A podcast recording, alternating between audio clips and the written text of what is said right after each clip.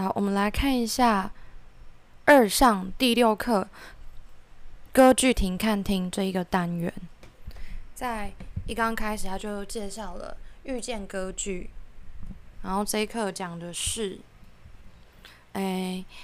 歌剧呢，在生活中是无所不在的。在现今多媒体非常发达的现在，你会发现歌剧的音乐常常被用在我们的电影啊、广告、电视剧、流行歌里面。那它就为这这些呃。影视作品、影像作品增加了一些艺术性，然后同时呢，又可以传达出这影像要表达的东西、要表达的意境，这样子。好，然后课本里面呢，就举例两个例子。他讲到说，威尔第的《弄臣》的音乐呢，被南拳妈妈用在呃《谁是你好朋友》里面。好，然后另外一个例子是比才的《卡门》被用在哦，我可能不会爱你这个偶像剧里面，其中一个电影片呃电视剧的片段，呈现出女主角很开心雀跃的心情，这样。然后课本里面就放了《爱情像只野鸟》的谱例。那是法文的原文的歌词版本。好，然后所以课本呢就稍微总结了生活中你常常遇到的歌剧。那总结来说就是，诶，音这个歌剧音乐呢对于剧情啊是有推波助澜的效果的。然后而且歌剧本身这种艺术就是涵盖文学、戏剧、音乐。美术、舞蹈，它是一个综合式的艺术，它本身就已经包含很多，所以呢，它用在诶其他的地方也不意外，也是可以很搭配的。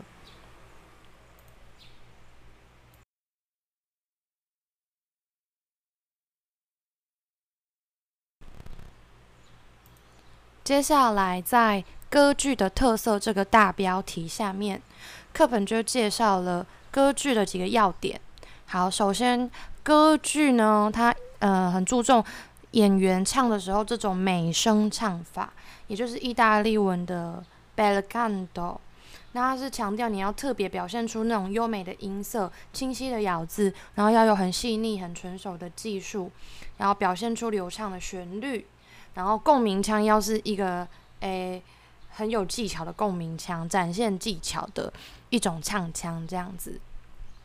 然后歌剧的歌词内容呢，主要就会呃用来抒发这个剧中人物的情感，然后让他可以展现实力，同时又表达剧情这样。然后包含了咏叹调 aria，还有宣叙调 recitative。那除了歌唱的部分呢，那诶如果用这个从诶形式唱的这个。编制形式来说的话，就是会有独唱的，然后重唱跟合唱这样子。另外呢，这是声乐的部分嘛，器乐的部分也会有管弦乐团，可能开头会有一个序曲，中间会有间奏曲这样。好，然后呢，课本就提到了早期歌剧的题材其实是从希腊的神话，还有一些。传奇英雄的事迹，呃，所演变而来的内容是比较震惊、严肃、庄严的。但是后来呢，大家就在这样子的正歌剧里面加入了喜剧的元素，而而且大获好评诶。然后所以就发展出了喜歌剧 （opera buffa） 这一种歌剧的类型。它的内容呢，就跟正歌剧。严肃的氛围很不一样哦，它就变得比较诙谐幽默。那剧情通常就是会给你一个 happy ending。那这样子的喜歌剧呢，在欧洲，诶，十八世纪呢，就大大的被推广，大家都看得很开心，乐在其中。特别是一个很有名的歌剧作家，也是古典时期的莫扎特先生，他就把十八世纪的歌剧，尤其是喜歌剧呢。发展到巅峰，但是呢，诶，还是要说一下莫扎特的这个喜歌剧呢，呃，不只是有呃风趣幽默的，然后让人看了心情很好的剧喜歌剧的剧本之外呢，它在音乐上呢还是有非常精心的设计，所以也算是一个雅俗共赏的一种呃作品啦。好，那莫扎特呢最具代表性的作品就有《费加罗婚礼》，还有《魔笛》。那课本呢有特别再把呃《费加罗婚礼》稍微拿出来。诶，简介一下，讲到说费加洛婚礼的剧情是讲到，诶，一个伯爵的仆人费加洛先生，好，嗯，然后还有伯爵夫人的侍女是苏珊娜，他们两个就很喜欢，本来已经要办婚礼了，可是呢，这时杀出了这个伯爵，却爱上了苏珊娜，想要从中破坏。好，可是真心相爱的费加洛还有苏珊娜呢，他们就还是诶相信着真爱无敌，真爱伟大，他们就排除了万难，最后终于终呃有情人终成眷属，还是完成了婚礼。课本举了一首歌曲里面的 aria，那这首歌是情为何物，他就举了一段短短的谱例，那这段 aria 就描述了。暗恋伯爵夫人的这个少男凯鲁毕诺，好唱出这个情窦初开的动听的曲调。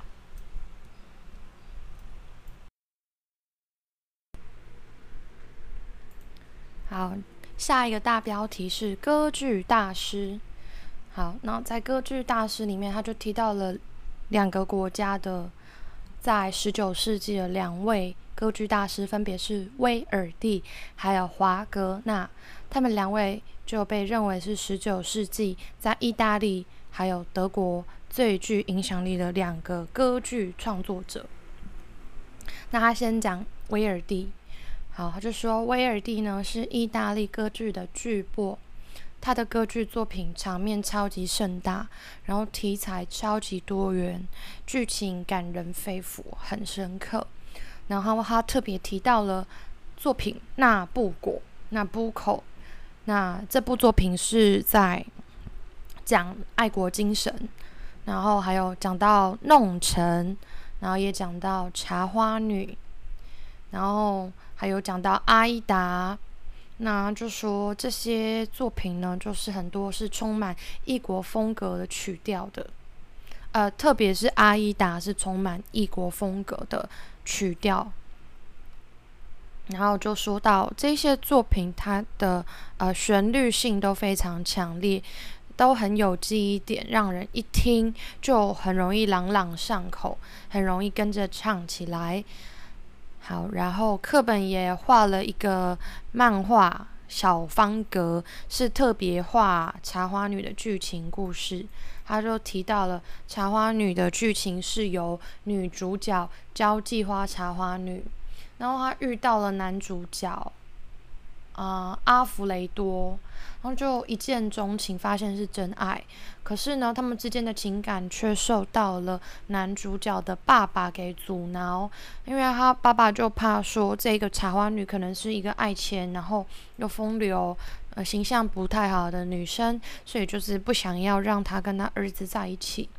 那一听之下，这个女生就呃觉得颜面受到 呃受到很很委屈这样子，所以他就跑走了。结果跑走之后，男主角就追上去啊，因为女主角只留了一封信，就提她的皮箱走人。所以男主角追到那边的时候。然后就一直直问他，他就觉得很生气呀。但是这个时候，茶花女就经不起男主角阿弗雷多的质问，然后就受到很大的打击，这样子觉得很还是很心碎，然后就一病不起。那结果阿弗雷多知道事情的真相，就后来才知道是他爸爸从中作梗。知道之后，男主角就非常的难过懊悔。那后来他在见到这个女主角的时候，其实女主角茶花女已经是病重，然后很快就离开人世，所以是一个带着遗憾的一个故事剧情。好，接下来呢，课本就有举谱例哦，他举的是茶花女的谱例。然后第一个是饮酒歌二重唱，那是由阿弗雷多还有茶花女两个人初次相遇的时候，举杯庆祝欢乐的时光，还有真挚的情感，这种美好的氛围的一首歌，好饮酒歌。那歌词大概就是在讲说啊，快乐让这个生活感到非常美满。那你要怎么样有美满的生活呢？哇，你就是需要有爱情，所以就是他们那个时候就在粉红泡泡里面啦，所以就唱了这首歌。好，课本举的下一首歌呢是是瓦列丽小姐吗？是瓦列丽小姐吗？这一首 aria 呢是阿弗雷多的爸爸杰尔蒙，就是跑来质问这个茶花女，然后要说服茶花女跟他儿子阿弗列多离开的时候。所唱的一段啊，刚刚我讲错了，它并不是阿瑞亚咏叹调，它是一段宣叙调。好，是充满戏剧性的说话式的曲调。好，你可以想象，他如果是要炮火连珠的去质问茶花女的话，势必可能是要用宣叙调才能表现出这种情绪的张力。好，那他的歌词大意大概是在讲说，诶。是瓦列丽小姐吗？我是阿弗列多的爸爸啦。那我觉得你可能会造成我的儿子走向毁灭性的结局，不行，这样子，所以我必须要阻止他，就是沉迷于你这样子。好，讲完了威尔第，我们接下来就来看德国的大将威呃华格纳先生。那华格纳先生最为人所知的就是他很擅长处理音乐跟戏剧两个双轨并进一起创作。这样，华格纳不止写音乐，他同时也自己写剧本。那也，然后再帮剧本搭上音乐，这样子，他自己的心中是有一个很雄大、很伟大的一个蓝图，就是他要一手包办所有的东西，有点像是现在电影的监制，他要能够掌控诶画面、影像，然后同时又要处理音乐的进行，这样子。所以呢，在他的手下完出来的作品呢，就是他会让这个音乐、舞蹈。诗词、整个美术效果等等，所有关于一部好的作品所应该要有的要素，它全部都会非常呃精精密的去计算、去规划、去设计这样子。那课本呢就提到了他最伟大的作品之一《尼贝龙根的指环》的第二部。女武神里面的序曲很有名啊，常常用在电影配乐。第二部这个序曲，也就是女武神的飞行，它里面就用到大量的铜管乐器，制造出一个气势磅礴的音乐效果。好，也因为这样子呢，它常常就被选来用在电影配乐。我觉得特别是适合用在那种星际啊、宇宙啊，或者是有那种呃非常浩瀚场面的。电影，好像是电影啊，《飙风雷哥》这部电影呢，就把女武神的飞行用在他沙漠追逐的这一段片段。那搭配上它的画面是在西部，有那种西部牛仔的风情。那配器上可能稍微有调调整了一下，可是就是整个搭配上画面是一气呵成，非常的融合。那课本就有放了一小段女武神开头的这个谱例哦。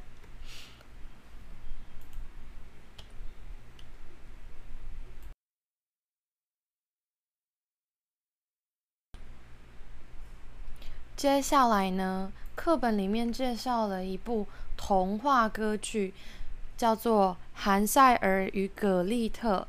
韩塞尔与葛丽特，那它是由。德国作曲家 Humperdinck 所创作的，然后，诶，这位 Humperdinck 相当的冷门，从来没有听过。但是呢，他，啊，好，他是一位出生在一八五四年到一九二一年，算是有点偏现代的一位作，嗯，作曲家这样子。那这位 Humperdinck 可能他在童话歌剧《韩塞尔与格丽特》里面，他用的故事剧情是格林兄弟，呃所写的这个格林童话里面的一个故事。那他用的故事内容是，哎，观众都非常熟悉的，而且它的剧情是描写平民的生活，那整个是很接地气的。那在课本里面就呃稍微在每一幕都提了几个谱例来跟大家介绍、简介一下剧情。例如课本提到了第一幕，呃，在讲剧情是讲到韩塞尔跟格丽特这对兄妹在家里玩的时候，那一边玩就唱着德国北部的这个童谣。那妈妈就看到他们没有在帮忙打扫家里做家事啊，结果在那里玩在唱歌，就很生气，就命令他们赶快去做事，赶快去森林里面采草莓吧。所以第一个谱例呢，就是放苏瑟，亲爱的苏瑟，他的歌词大意呢是在讲说，苏瑟啊，亲爱的苏瑟，嗯，看起来苏瑟是一位是一只小鹅，这样。然后就说稻草堆中谁作响？好，很可听起来很可爱，可能是在问说，是诶，听他们听到稻草里有声音，不知道是谁这样子。好，那接下来就到第二幕啊。第二幕剧情讲述着，诶，他们被赶到森林采草莓，可是天色很暗，结果兄妹竟然就这样子迷路在森林里面了。哇！此时他们的救命恩人出现喽，睡眠仙子出现了，而且保护着他们，然后赐给他们一个甜美的梦。所以普利呢就放了一首来自于这个睡眠天子唱的一段呃歌，这样子。那是叫做《我是睡眠仙子》，那主要就是在介绍睡眠仙子他自己。好，接下来到了第三幕剧情，讲述着。诶，这个兄妹隔天上午呢就醒来了，而且他们发现森林里面有一座香味四溢的糖果屋。诶，两个人一看到眼睛发亮，准备冲过去想要大快朵颐。这个时候，暗黑角色巫婆就出现喽！啊，原来这一座糖果屋是巫婆用来吸引小孩。那。嗯，诱捕到小孩之后，就打算要吃掉他们啊。那这个时候，巫婆就施了咒语，然后抓住了这个韩塞尔，应该是妹妹。结果，聪明的格丽特哥哥呢，就趁巫婆不注意的时候，一样念了跟巫婆刚刚念的相同咒语呢。哎，哦，我刚刚讲反喽，被抓的是韩塞尔，是哥哥这样子，然后。哎，比较聪明的是妹妹，因为妹妹就反过来也念了这个咒语，结果就解救了哥哥。好，那两个人就合力把巫婆丢进了烤炉里面，变成烤饼。我的妈呀，听起来怎么好像是暗黑版的童话故事，有一点可怕。好，但是课本呢还是有放普利，在第三幕放的普利就是。沙沙作响，谁在吃我的房子？这应该想必是来自于巫婆她唱的一段呃 aria。那她的歌词大意就是直接明白的讲说：沙沙沙，是谁在吃我的房子？嘿嘿，又有小朋友诶要准备落入我的陷阱喽，这样子。OK，那第四幕呢？课本诶提到这个剧情是说，好，这个时候呢，以前被巫婆变成姜饼人的小孩们全部都复活喽！他们就围着这个韩塞尔与格丽特，非常感谢他们拯救了所有的小朋友，因为他们破除了魔法。那整个剧就在一个欢乐的氛围下结束喽。那这边放的普利是童声二部歌曲，呃，赎回所有的时间。好，想必他们应该是有所有之前曾经被抓起来的小朋友一起唱的，呃，就是唱出他们被抓走然后失去的那一段时间这样子。好，接下来课本呢就放了一首歌曲习唱，这首歌就是来自于。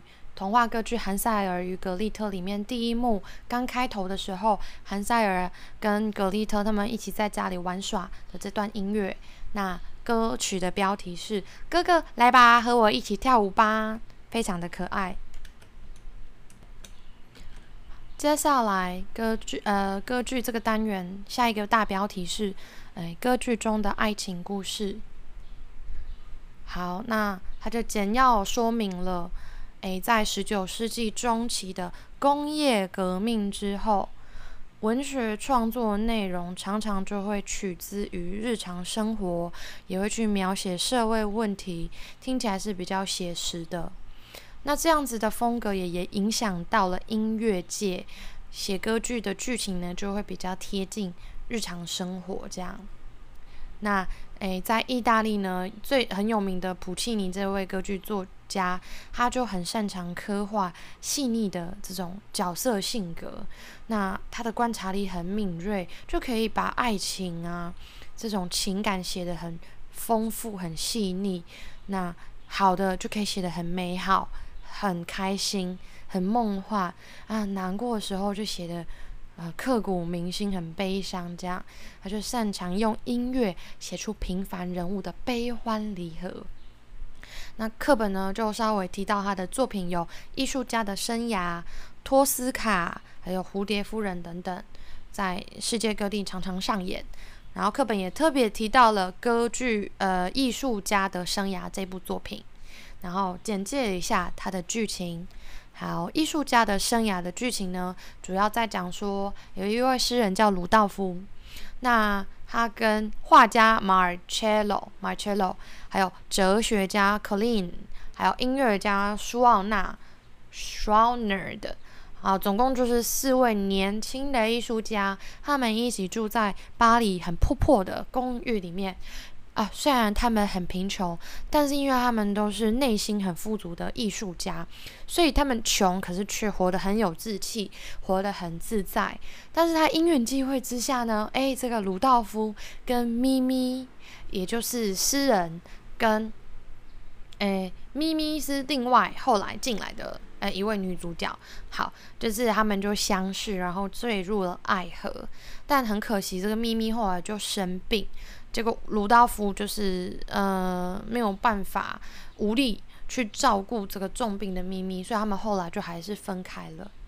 那临终前呢，咪咪就见了鲁道夫最后一面，两个人最后相拥而泣。这样好，那其中呢里面就有很经典的一段 aria，是你那冰冷的小手。那里面呢歌曲歌剧呃剧情的部分就是描写了咪咪她。呃，准备来借火，然后要借完火，火要来回家的时候呢，就发现钥匙不见喽。好，但是他就其实应该是一个借口。总之他就回来，然后回来之后，就是他们在黑暗之中寻找那个火。结果这个时候，卢道夫就哦，偶然之下在黑暗之中就碰到了咪咪的手，哇，好冰啊，被冰到呜嘎铃顺这样子。但是他就觉得说啊，不行。啊，咪咪的手这么的冰冷，我一定要好好的温暖一下它，这样子，所以他就这样握着咪咪的手，然后开始关心它，问起它最近的近况。好，这大概介绍到这边，然后课本呢在最下面就放了一段，诶，你那冰冷的小手的一段阿瑞亚普利。接下来。课本，嗯，他又继续提到说，歌剧里面还有很重要的器乐演奏的部分，也就是序曲的，呃，这个部分。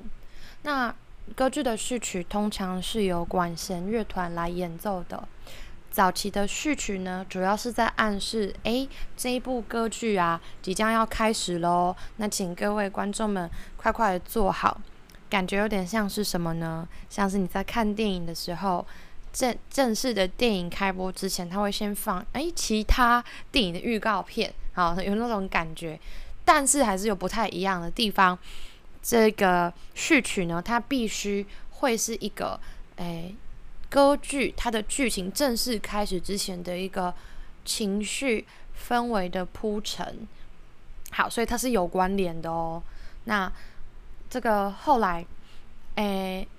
这个歌剧里面的序曲就是发展的越来越好，那他就是甚至会慢慢的独立出这个歌剧里呃歌剧，然后来被演奏这样子，就是写的太好了，然后他会在某一些音乐会上单独被演出来这样。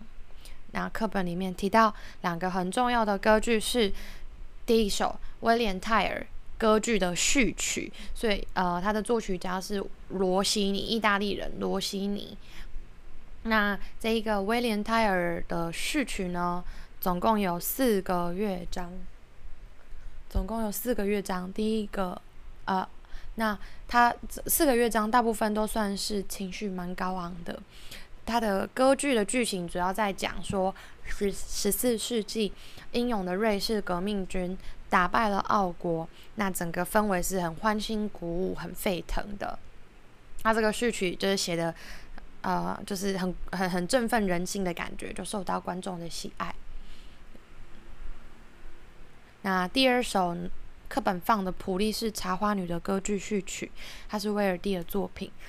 这首茶花女序曲一开始是弱音的弦乐，然后演奏出小调的旋律，营造出一种凄迷悲伤的氛围。这样，但是进到大调之后，就变成优美流畅的舞曲的节奏。那威尔第呢，是用音乐诶铺陈出这个女主角的命运的感觉，引领。这个观众在观赏歌剧的时候，那是带入这个茶花女这个角色的心情、心境这样子。好，然后接下来课本就放了中音直笛演奏的部分，演奏的曲目是达达人组曲。那这首达达人组曲呢，是俄国作曲家包罗定的作品。那他是在包罗定的《伊国王子》。这一部歌剧里面的一段曲子，这样。那《伊国王子》的剧情主要在讲什么呢？他在讲十二世纪的俄罗斯王子伊国，他为了要抵御游牧民族鞑靼人侵扰的故事，这样。那这个乐曲呢？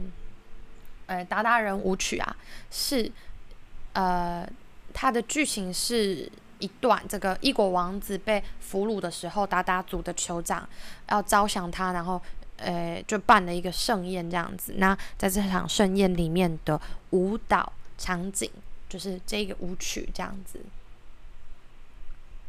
好，最后最后一个大标题是与时俱进的歌剧。那这算是总结的部分啦。它总结就是，诶，从古时候的时代穿越到现今。来看歌剧的话，呃，我们就可以总结出，就是歌剧还是继续的在我们多元的文化当中。那，嗯，现今的歌剧呢，它对于事物的想法跟接受度其实是越来越宽广的。那，呃，不只是形呃内容上、题材上的越来越多元嘛，它的表演的形式呢，也越来越呃有有声有色。怎么说呢？它会结合科技，然后结合各种地球村各种不一样的文化，不一样文化里面的音乐，那视觉、舞蹈、服饰、场景，呃，各种设计等等。那你可以在一部歌剧里面体验到新旧文化的冲冲击极大，然后还有旧的元素跟新的元素，不论是科技上的。然后还是想法 idea 上的冲冲撞，好，就成就出现现代这个世代专属很独特的多元的，然后是百花齐放这种歌剧响宴。嗯，最后练习的部分非常有意思，课本它出了两小题问题来问学生，好，他要大家复习了。总结我们这一课学过的歌剧之后，回想一下你最喜欢的歌剧，然后再写下你喜欢这出歌剧的原因。